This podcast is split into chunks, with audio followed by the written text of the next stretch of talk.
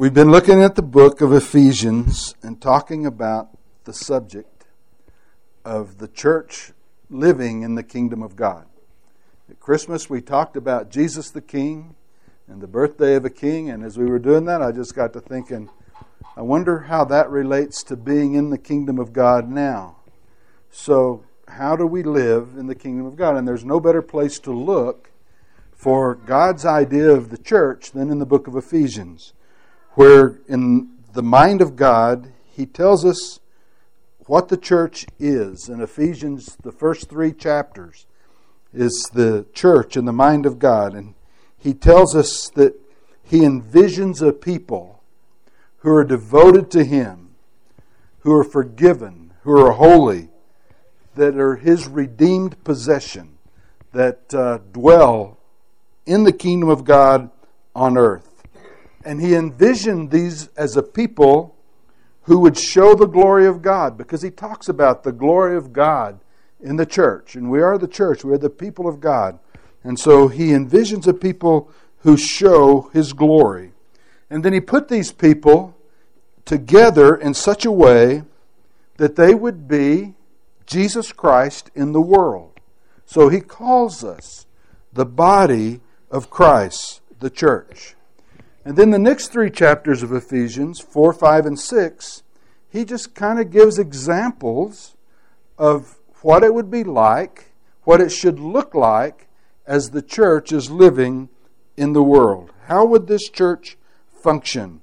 What would it look like if we were the body of Christ? And uh, last week we talked about the, the fact that, you know, uh, Ephesians 4 points out that if we were living as the body of Christ, we would grow. We would grow to spiritual maturity. We would grow to a more complete depth and understanding of God and, and who He was. That would, we, we would grow up in all things to Christ, who is our Savior, who is our Lord, who is the one that we look for. We would grow in spiritual maturity. Now, this week, what I would like for us to do is just take two verses out of Ephesians 4 and uh, jump from there and talk about how does God foresee us growing as people and as a church? How does He foresee that happening? In the passage is chapter 4, verses 11 and 12. Ephesians chapter 4, verses 11 and 12. And he personally gave some to be apostles, and some prophets, and some evangelists, some pastors and teachers, for the training of the saints in the work of ministry to build up the body of Christ. Define just a few words there in, in that passage. He designed that we would build up the body of Christ, which he points out is the church. That it's our job to build up the church, to, to grow up the church. And there were some that he personally gave to be apostles. What's an apostle? the definition of the word apostle, if you don't look at it as a title, authoritative title, uh, like the 12 apostles or the apostle Paul, but if you just look at the word apostle, the word apostle means one who is authorized to go with a message, one who is authorized to, to cross a barrier with a message, to take a message from one group to another group. And today in our world, we kind of believe that, that those are the people whom we call and send as missionaries. We authorize them to go to another place and share the gospel of Jesus Christ. He personally designed and gave some to be prophets. Those that we understand as prophets, we don't understand those as people who foretell the future, but people who have an ability a God giving ability to understand the Word of God and to speak the words of God. And then he gave, personally, gave some to be evangelists. The, the word evangelist, you could, you could say he gave it to some to gospelize. The, the word evangelist is the same word as the word good news, which is the word gospel. And so he gave some the, the ability to share and to tell the good news. And then he gave some as pastors and teachers. Those two words go together. The, the context, the, the grammar of the Greek is in such a way that it's not two separate offices, it's one office. The pastor teacher are those who shepherd the church, and they do so by, by teaching others. And then he says, There's some who are the saints. Who are the saints? Well, when he talks about saints, he's not talking about Saint Joseph and Saint Teresa and Saint Margaret. He's talking about those who have accepted Christ as Lord and Savior and moved from being lost people to being saints. So, if you're in here and you're a saint, raise your hand. Yeah, we're, we're saints. That's who God has called us to be. And then he says, the work of ministry. King James says ministry. New American Standard says service. The word is the same word that you know, it mean, means ministry, the diakonos, the, the ministry of the word, to reach out to people and to serve others. The work that we do to build up the body of Christ. And we need to know those definitions. We need to understand what Paul is talking about so that we know how we are to act in the world today as the body of Christ, the people of God. Some years ago, I read a story about a woman who wanted to serve God, but she didn't know how. It came out of a Sunday school ministry in New York City. And at that time, it was the part of New York City that had been rated the most likely place to get killed. Now, would you like to be in a Sunday school in the most likely place in America to get killed? The pastor of the church, his name was Bill Wilson. He was stabbed twice. He was shot at. And one of his staff, one of the staff members of his church, had been killed. But Bill stayed right there, uh, not without controversy, by the way, and he ministered in the name of Jesus to the people that the rest of the church had pretty much largely forgotten. One of the things that they did is they, they took buses and they went around that part of New York City and they picked up kiddos and brought them to the church for Sunday school. And so this was a, a bus ministry. It was back in the day when bus ministry was a big thing, and they actually had the, the biggest bus ministry in, in the country. The, the community was called Hell's Kitchen. Would you like to have a Sunday school ministry in Hell's Kitchen and go around to the different parts of the community and gather these children up and bring them to school, to Sunday school? So, this woman that the story was about was a Puerto, Puerto Rican lady who had come to the church. She accepted Christ as her Savior. She was a new Christian living in New York City. She couldn't speak a word of English. But she came to the pastor and told him through an interpreter, I need to do something for God. I need to serve God. Please let me serve God in some way. And the pastor said, Well, I don't know what you can do. You, you, you know, you don't have any training. You don't know how to, you don't know how to speak English. I, I don't know what you can do. In Spanish, she says, "Please let me do something." He said, "Okay, I'm going to put you on a bus. You're going to be part of the bus ministry. I want you to ride a different bus every week, and just as we pick up the kids, you just love the kids. You just care for the kids as they get on so every week, she rode a different bus and loved the children. As the children would get on the bus, she would find the worst looking kid on the bus and put him on her lap, or her on her lap, and whisper over and over and over words that she had learned in English. Here's what she knew how to say I love you. Jesus loves you. And she would just repeat those words to the kids over and over again. After several months of that, she became attracted, attached to one little boy in particular, and she went to the pastor and said, I don't want to change buses anymore. This little boy needs me. I want to stay on this bus. And so she would, every Sunday, or it was on Saturday actually, every Saturday, as they picked the little guy up, um, she would talk to him. And he never spoke, he never said a word. He came to Sunday school every week with his sister. He sat on the lady's lap, but he never made a sound. And each week, she would tell him all the way to Sunday school and all the way home the words in English that she knew I love you. Jesus loves you. I love you. Jesus loves you. And then one day, to her amazement, the little boy turned around and stammered and spoke for the first time. He said, I love you too.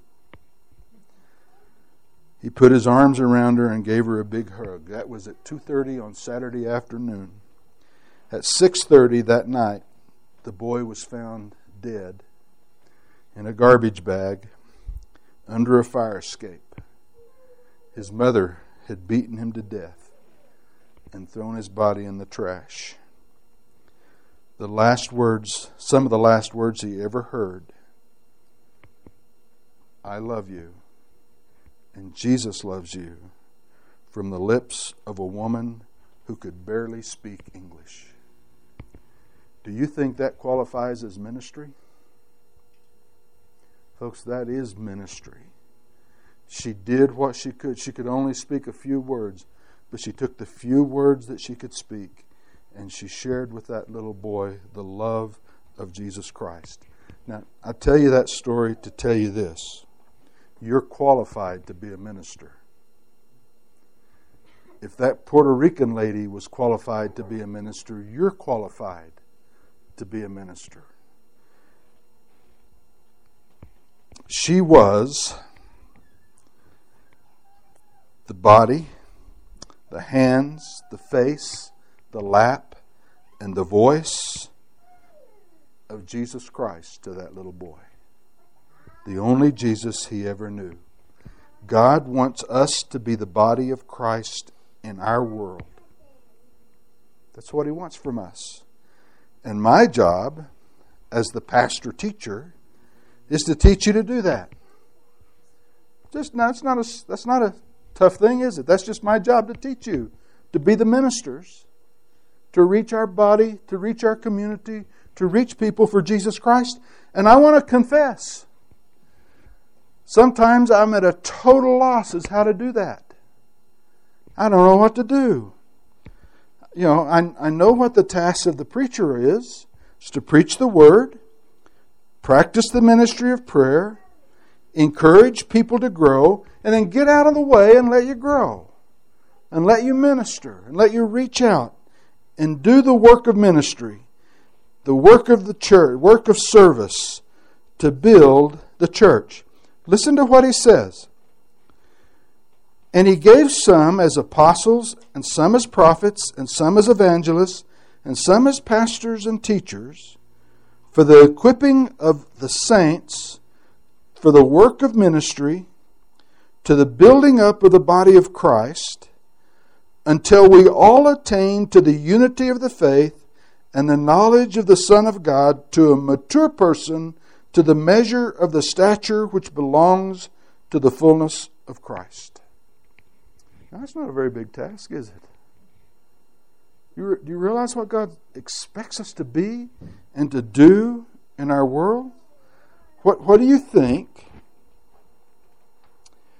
What do you think our church looks like to God? The church is the body of Christ acting in our world. What do we look like? To Him. You know, there, there are a lot of opportunities to reach out to little boys and girls. There are a lot of our people opportunity to reach out to, to men and women and to serve and to take those opportunities. And, and, and, and we take many of those opportunities to serve. But I wonder if we were just to step back and look at what we'd look like from God's perspective. What would we look like? How, how would we measure up? And, and we know that God looks at specific churches. We read about that in the book of Revelation. He, he writes uh, church. He writes specific letters to the seven churches in Asia, and to some of them he said some pretty good things. Some of them he wasn't too happy with.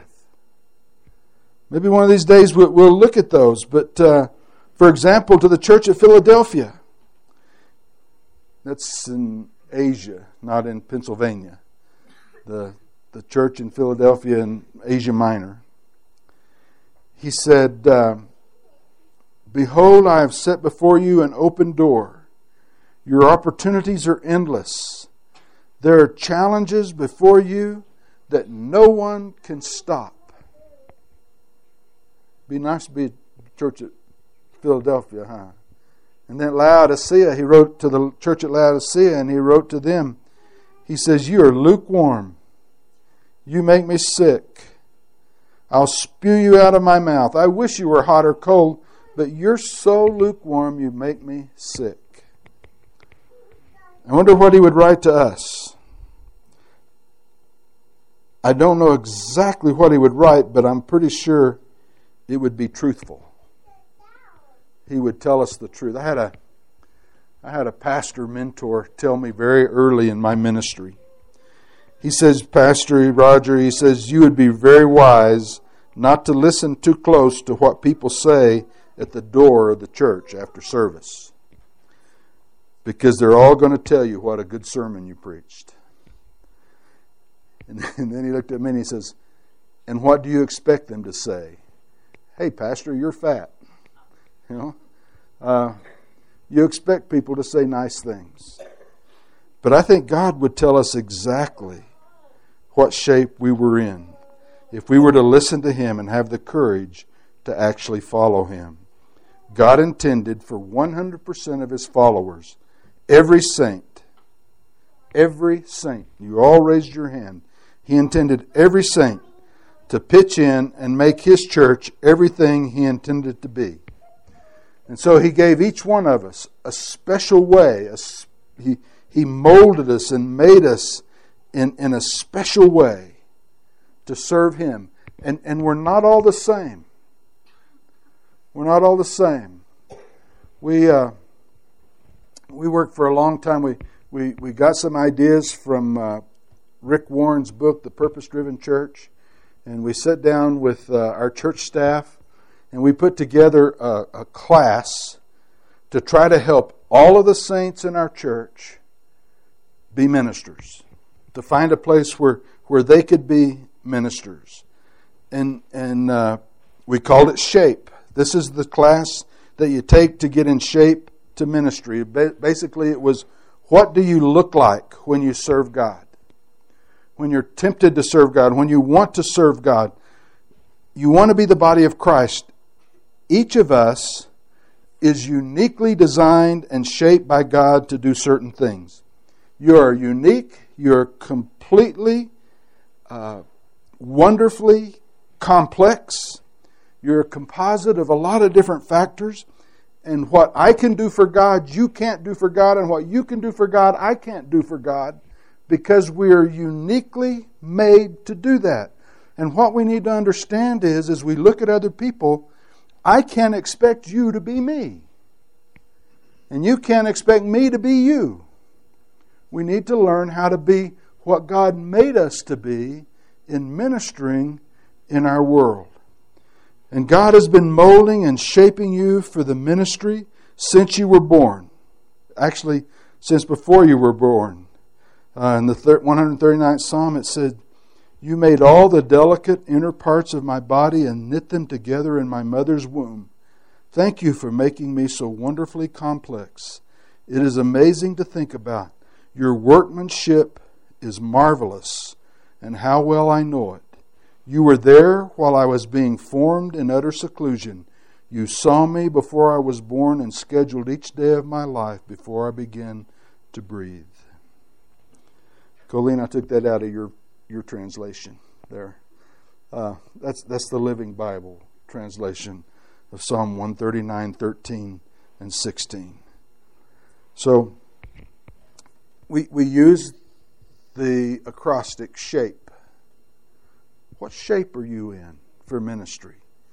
The S stands for spiritual gift. You know, the, the very first thing that God did for you when you got saved was give you a gift for ministry. And hopefully, if I were to say to you, could you tell me what your spiritual gift is? You'd be able to say to me, this is it. But if you don't know exactly what it is, you know, you need to discover your gift. Now, there are tests you can take. Some of them work, some of them don't. Some of them are right, some of them are wrong. The best way that uh, you can discover what your spiritual gift is is just jump in and get started doing something.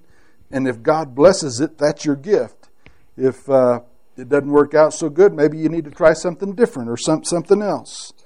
But you just get started doing some kind of a ministry, and when it's your gift, God will supply the results. You know why people don't do that? You know why people don't do that? Because they're afraid that if they completely sold out to God, they would send him, they would send them to somewhere in the world that they don't want to go. You know, I'm afraid to sell out totally to God because He might send me back to Texas. You know, there there may be something that God would do, and and you didn't want to do it, or He'd want you to do something in the church that you don't want to do. The H, S H, the H is your heart for ministry. What is your heart? The Bible uses the term heart to represent the center of your motivation, the center of your desires and your interests and your inclinations. Your heart determines why you say the things you do, why you feel the way you do, and why you act the way you, you do. And each of us is unique. Another way we might use it instead of your heart is what is your passion for ministry? The problem is, is that SPAPE doesn't make near as good of an acrostic as shape. And so we say heart. What is your, your heart for ministry?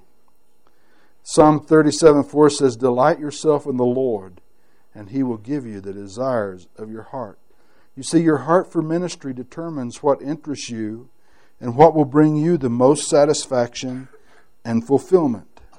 God will never ask you to do what he doesn't give you a heart for. What is your heart's desire for the church? God has probably gifted you at that point. You know, one of the places that, that, that we mess up, and one of the reasons that we get in trouble with, with other believers, is because I have a heart, a passion for ministry that's not the same one you have. We need to have understand that God has given me a heart and a passion for ministry. The, uh, the third one, the A, abilities. You know, when, when you set out to do a ministry, you need to have the ability to do it. What is it that you can do? The Puerto Rican lady could love children and speak six or seven words of English. That's what she was able to do. And we all have different abilities. We're not all the same. Uh, you know, we, we just don't have the ability to do things that, that others do. And some of you are thinking, well, where the church is concerned, I just don't have any abilities. Did you know that, that studies show that every person has in the neighborhood of 500 to 700 skills? You didn't know you could do that much stuff, did you? What is your heart to using one of those skills to minister to others? What abilities do you have that God can use? 1 Corinthians 10:31 says, "Whether then you eat or drink or whatever you do, do all for the glory of God." Use your abilities for God's glory in one way or another. When uh, when I was living in New Mexico, I had a, got an invitation to go down to oh gee, I don't remember where it was. It was somewhere down in the southern part of the state, and address a, a banquet for uh, Fellowship of Christian Athletes. And uh, we did, uh, it was in Las Cruces. We, we did a golf tournament first. And then we had the banquet that night. And the guest speaker at the banquet was a Major League Baseball player. His name was uh, John Wetteland.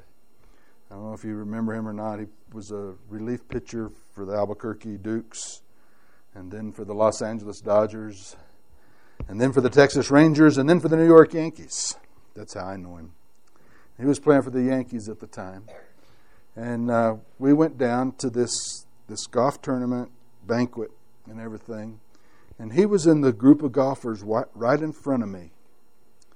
Uh, and when we pulled in after we'd played golf and we pulled in and, and he was sitting there, all the clubhouse boys at this golf course, and you know there were probably ten of them maybe, were all gathered around his cart. Well, you know I knew why they they were there. You know he was a he was a celebrity. He was a he was a major league baseball player, and and they were all standing there talking to him and everything. And uh, this just as we pulled up, this other kid comes comes walking up, and he looks over and he says, "Are you a major league baseball player?" And John Wetteland's still sitting in his cart, and he says, "Well," he says, "That's what it, that's what I do for a living." He says, "But my real job is serving Jesus Christ as my Lord and Savior." You see, he was using the skill that God gave him to witness and to share with others. He had a baseball card, it looked just like a Topps baseball card, had his picture on the front and John Wetteland, and on the back it had his testimony of how he accepted Christ as his Lord and Savior, and an invitation for whoever had that card to, to accept Christ as his Lord and Savior. He was a he was a witness for Jesus Christ. He used his ability to minister. The P, S H A P, is personality. What is your personality type and how does it color your ministry for the Lord? God knows what you're like. And He gifts you and gives you a ministry that's compatible with your ministry. With you know, God loves variety. He must because He He He created us so different.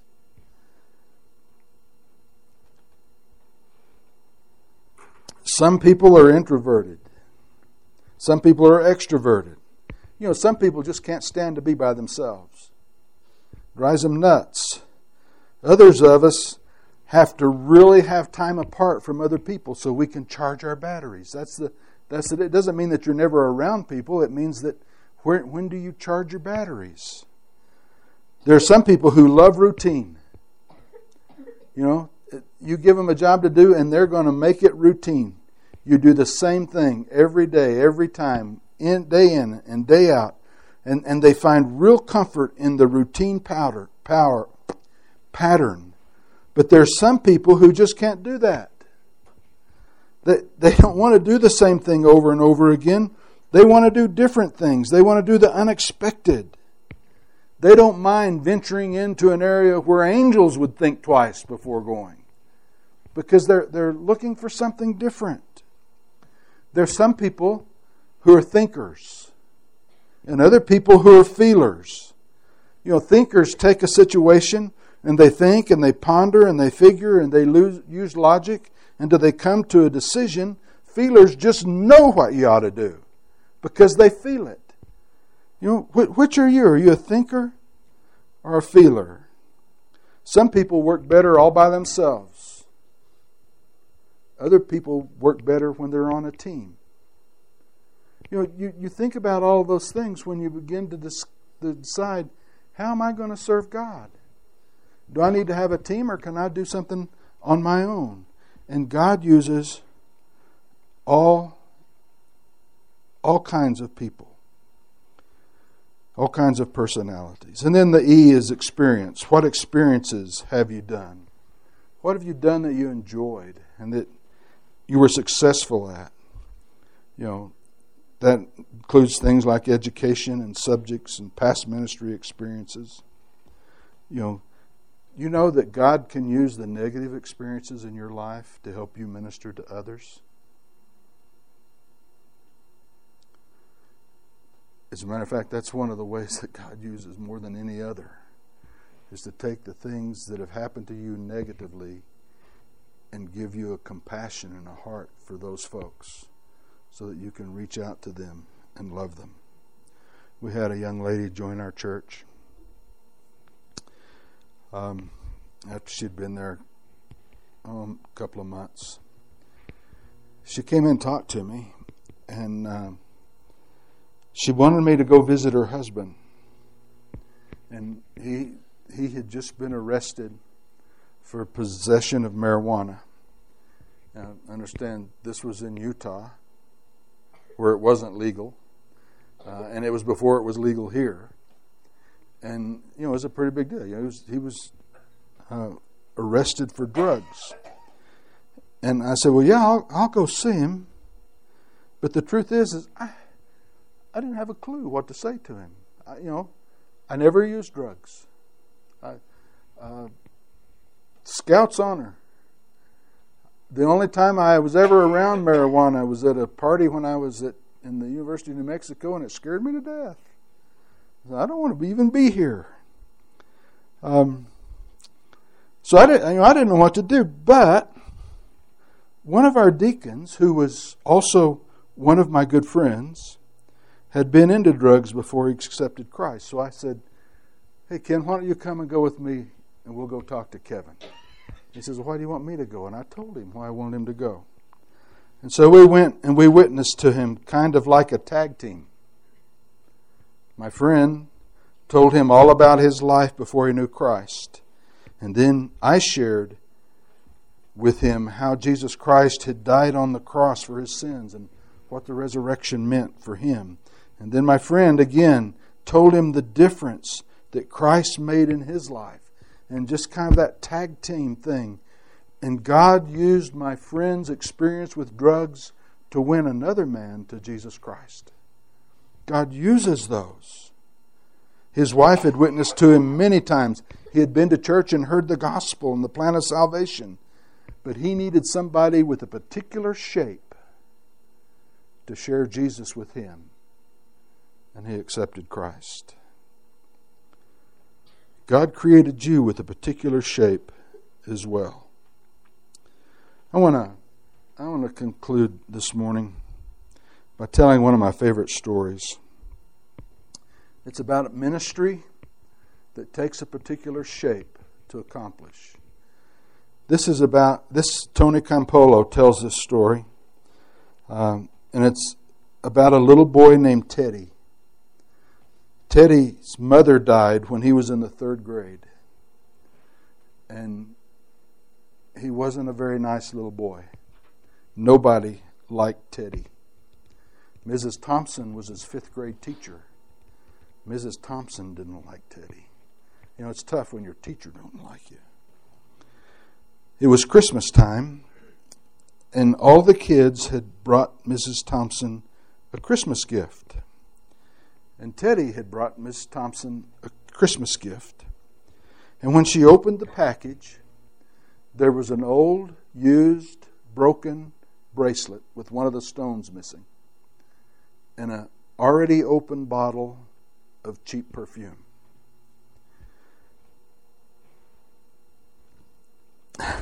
she opened it and she started to just put it away, say something, put it away, when she noticed that the other children were laughing at Teddy for his gift.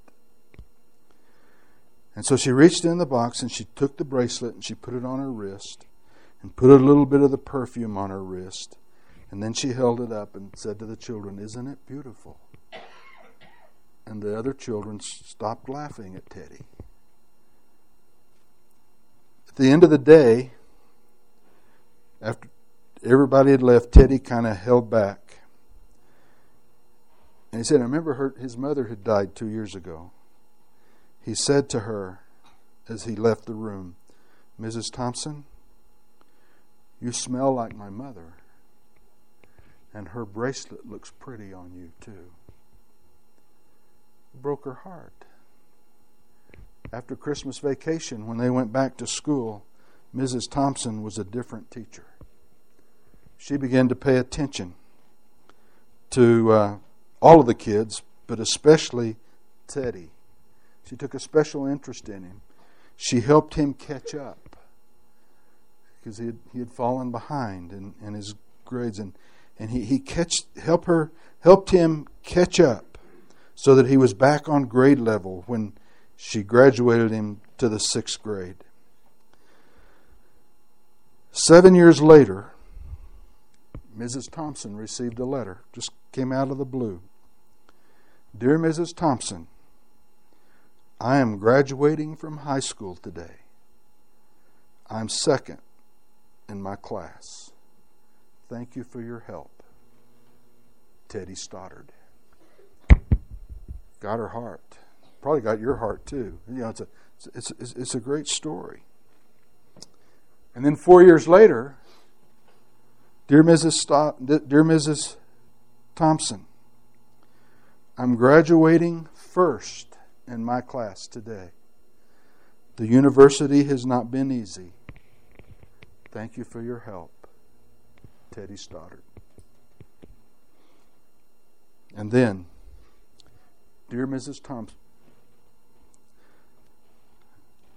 today I'm receiving my doctor's degree.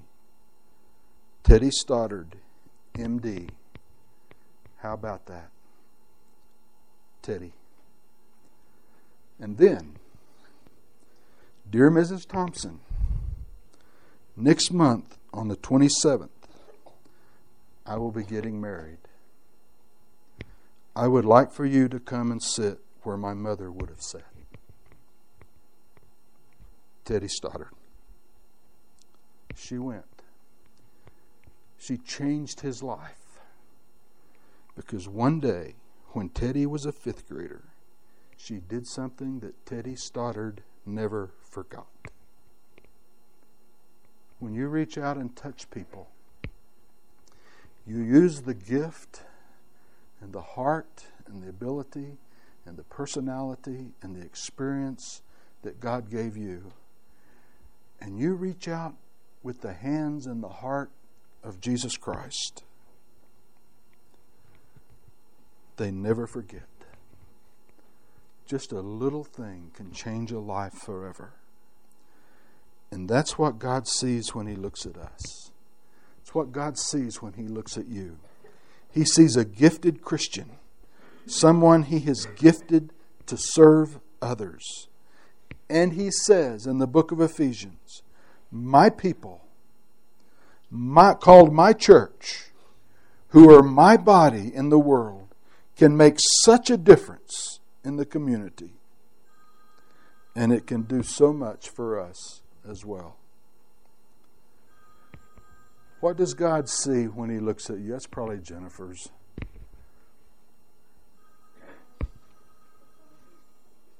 It's in the black purse. Tell her to take it with her next time. What does God see when He looks at you? What, what, what's your shape? Do you know what your shape is? Do you know how you're reaching others in Jesus' name to build up the body of Christ in our community? You know, that's how God envisions His people working in His world. Let's pray together. Father, I pray today in Jesus' name is that you would enable us to reach people for Jesus Christ, to love them, to care for them, to reach out to them. Father, help us to be the church in the world that you intended us to be. In Jesus' name we pray. Amen.